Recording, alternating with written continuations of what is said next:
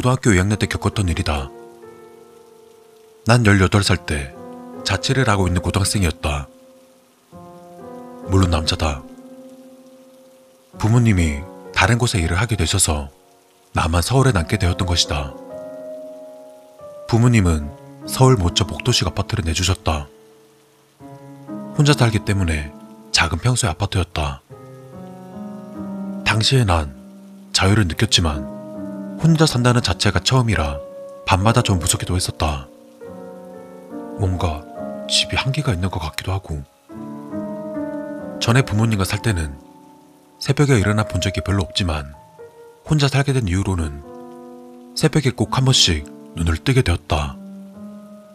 그런데 새벽에 눈을 떠 시계를 보면 새벽 2시를 가리킬 때가 많았다. 어떤 날은 1시 50분, 어떤 날은 2시 5분. 여튼 새벽 2시에 가까운 시각이었다. 뭐 그냥 그런가 보다 하고 대수롭지 않게 여겼었고 그러기를 반복하길 일주일이 지난 뒤 그날도 어김없이 새벽 2시에 눈이 떠졌다. 그냥 또 그런가 보다 하고 다시 잠에 들려 하는데 평소엔 다시 잘 잤었지만 그날은 왜인지 다시 잠들기가 힘들었다. 난 잠자기를 포기하고 유튜브를 보고 있던 중 갑자기 복도에서 구두발 소리가 들려오는 게 아닌가. 참고로 내 방 바로 옆은 복도였다. 게다가 침대가 복도 쪽으로 붙어 있어서 누워있는 왼쪽이 복도였다. 그리고 들려오는 구두발 소리는 엘리베이터가 있는 쪽에서 우리 집 쪽으로 오는 소리였다. 헌데 그 구두발 소리가 왠지 모르게 오싹하다는 느낌이 강하게 들었다. 난 극한 불안감에 휩싸였다. 그런데 구두발 소리가 가깝게 들리다 정확히 우리 집 문 앞에서 멈추었다. 그리고 한참 동안 고요했다.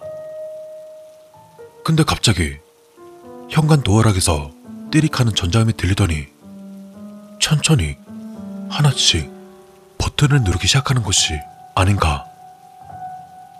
우리 집 비밀번호는 일곱 자리였다. 난 속으로 제발 열리지 마라. 제발 일곱 번만 누르지 마라. 라고 소리치고 있었다.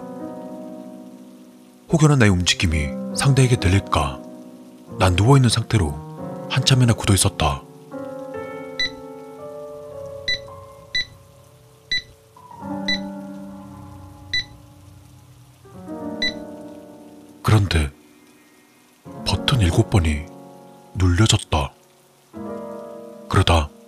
도어락 슬라이드를 내리는 소리가 들려왔다. 그런데 다행이다. 비밀번호 틀렸다는 신호가 들려왔다. 난 안도의 한숨을 쉴 수 있었다. 그런데 아직 끝나지 않은 모양이다. 경고음이 들리기 무섭게 다시 슬라이드를 빠르게 올리더니 아까와는 다른 속도로 누르기 시작했다. 계속해서 들려왔다. 누군가 우리 집의 현관 비밀번호를 미친 속도로 빠르게 누르대는 소리가 물론 비밀번호는 틀렸다.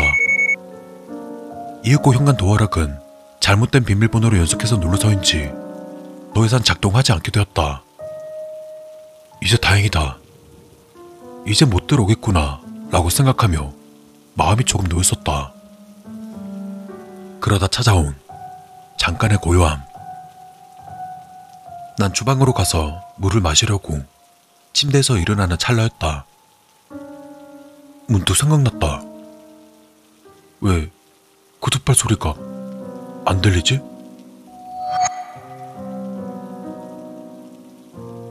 아직 문 앞에 있는 건가? 그때였다. 또다시 들려오는 미친 것 같은 삐빅하는 소리.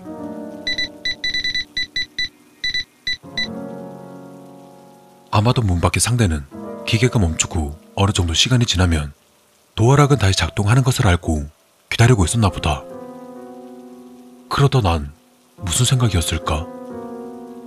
난 현관으로 냅다 달려가서는 현관문의 잠금 장치들을 잽싸게 잠그고는 침대 이불 속으로 뛰어들었다. 그러다가 또 잠잠해졌다. 헌데 이번엔 기계가 멈추지 않았는데도 버튼을 누르지 않았다. 아닌데? 뭔가 이상한데? 혹시 집으로 들어왔나? 난 불안감에 휩싸여 미칠 것만 같았다. 난 뒤집어 쓴 이불을 슬쩍 들춰보았다.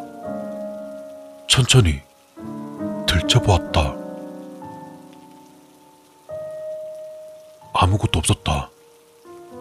그런데 갑자기 내 뒤에서 낯선 여자의 목소리가 들려왔다.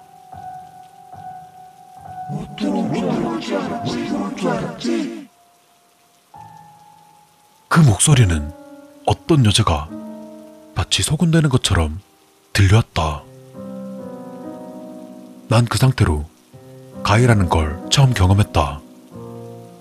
근데 그게 가위라고 해야 할지 몸이 움직여지지 않았지만 그 다음으로부터는 기억이 나질 않는다. 잠이라도 들었던 것일까?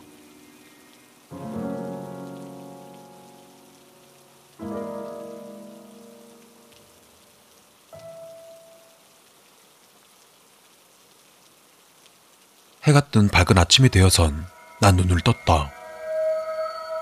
난 전날의 상황이 꿈이었나 확인하려 현관문으로 향했다. 현관의 모든 잠금 장치들은 모두 잠겨 있었다. 꿈이 아니었던 것이다. 혹시나 하고 문을 빼꼼히 열고 밖을 봤지만 역시나 아무것도 없었다. 그리고 문 밖에서 현관 비밀번호 누르는 곳을 유심히 보았다.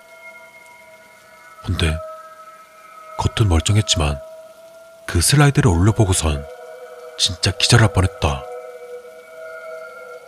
숫자 버튼 중 우리 집 비밀번호에 해당하는 4개의 숫자 버튼들이 칼로 긁은 것처럼 마구 난도질 당해져 있는 게 아닌가?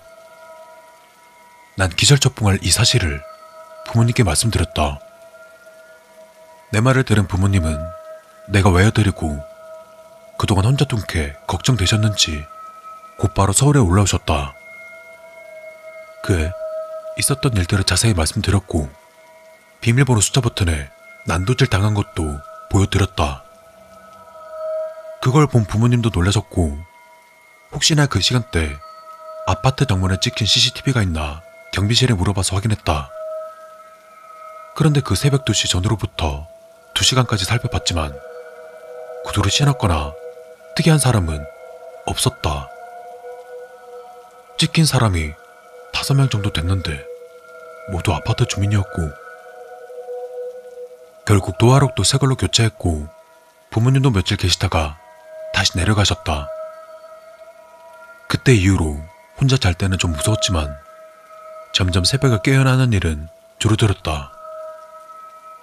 그동안 살면서 귀신 따위 믿지 않았었지만 처음으로 귀신을 경험하고 나서 귀신이 있긴 있구나 라고 생각한다. 지금 생각해보면 진짜 무서웠다. 10년 동안 흘릴 땀을 그날 다 흘린 것 같았다.